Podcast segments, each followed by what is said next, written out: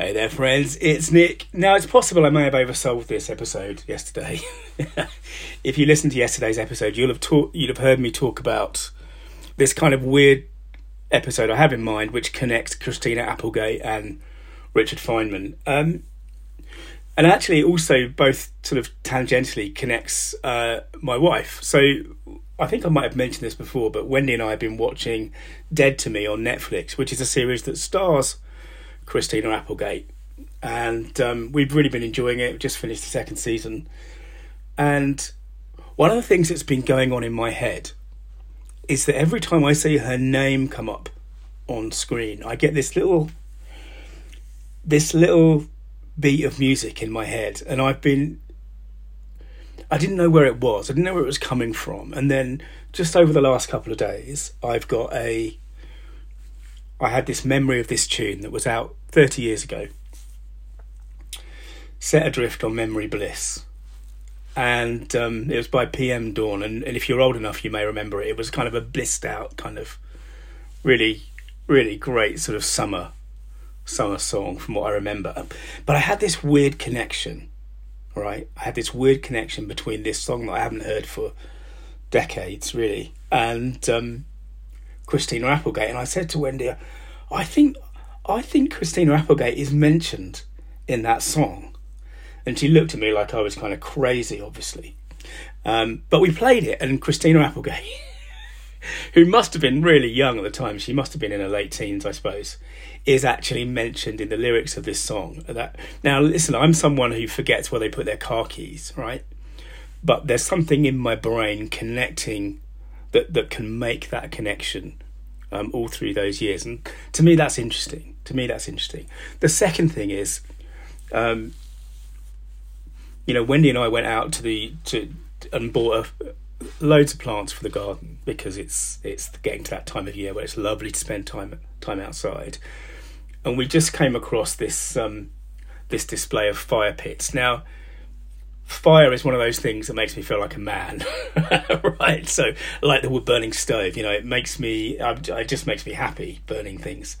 I don't know what that says about me, but it's true. It takes me back to, you know, um, fires on the beach in France, where you know when I was a teenager with people hanging out, drinking beer and having fun and what have you. And it's just you know something that that I like. Wendy loves spending time outside, particularly in the evenings and whatever whatever it was, we were t- both talking ourselves into um, this story. We were telling ourselves this story about what life would be like if we had a fire pit out um, in the garden.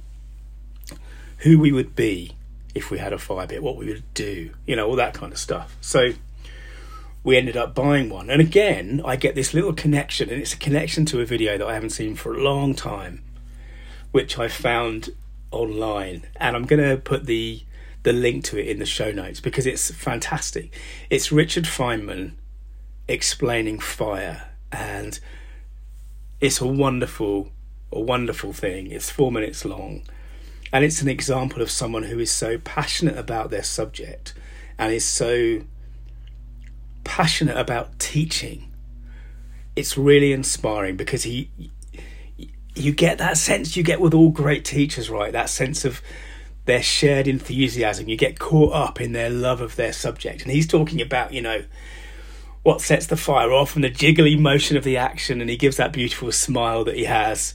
Um, and you know he's talking about how the the oxygen and the carbon want to be together but they don't know they want to be together until you know you start heating things up and it's extraordinary piece of work and the same thing is true the same thing that links Christina Applegate and PM Dawn set adrift on Memory Bliss, and this fire pit and Feynman's description of fire is this sense in you that the mind is a web. And one of the things that I know I need to do, one of the things that I have in my head when I'm learning something new, is I need to ask, how can I attach this to things that I already know about?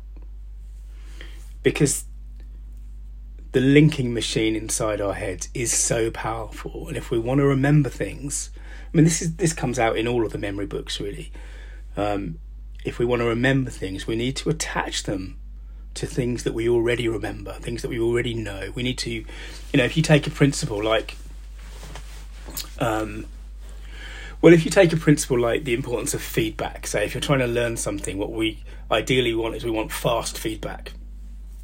Yeah, does that make sense?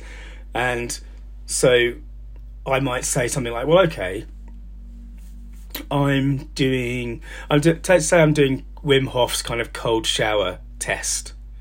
Right now, I could do, and I might actually do this, thinking about it, because it would be an interesting experiment. I can take a cold shower, or I can have some cold water at the end of every shower every day. Because part of what you're doing is you're training your body to be in that cold water without and, and to understand and cope with and normalize this sort of fight or flight response. Okay, the the kind of it's about that intentional discomfort. You know, the thing you want in life is always on the, the other side of some discomfort, right? So let's start training ourselves to to to seek out and master discomfort in various ways. But what you could do, this would be a fun experiment actually, is rather than doing it every time you want to um, all right sorry let's back up a bit. What we're talking about is we're talking about how do we take a principle which might be if i want to learn french i need to do a lot of reps a lot of um, i need to get a lot of feedback as quickly as possible and how do we apply it to something else which in in the case of the showers is to do related to health. And i might say well actually what i need to do if, if if the goal is to learn how to cope with this this, this particular kind of discomfort what I need to do is go through it a lot of times. So I could take a shower every day, or I could spend two days or three days taking a shower every hour. So I go into the shower, I get hit by the cold water, my body goes through its thing, I get out, I get dry, I get warm, and then I do it again. And you know that's the kind of way that you can collapse you know, because because understanding things physiologically, you could collapse sort of a month's worth of of shower training, if you like, thirty days. You could collapse into ten days or seven days or five days, depending on how much you wanted to go through. So. This has been a long podcast. Well done for still listening. But the point is, when we learn something that's valuable in one area of our life, in one area of our practice, our business, or you know whatever it might be, it's really powerful and really useful to think how do we connect it? How can I connect this insight in my work life to my personal life or my health or this other aspect of the stuff that I do? How can I connect it to things that I already know?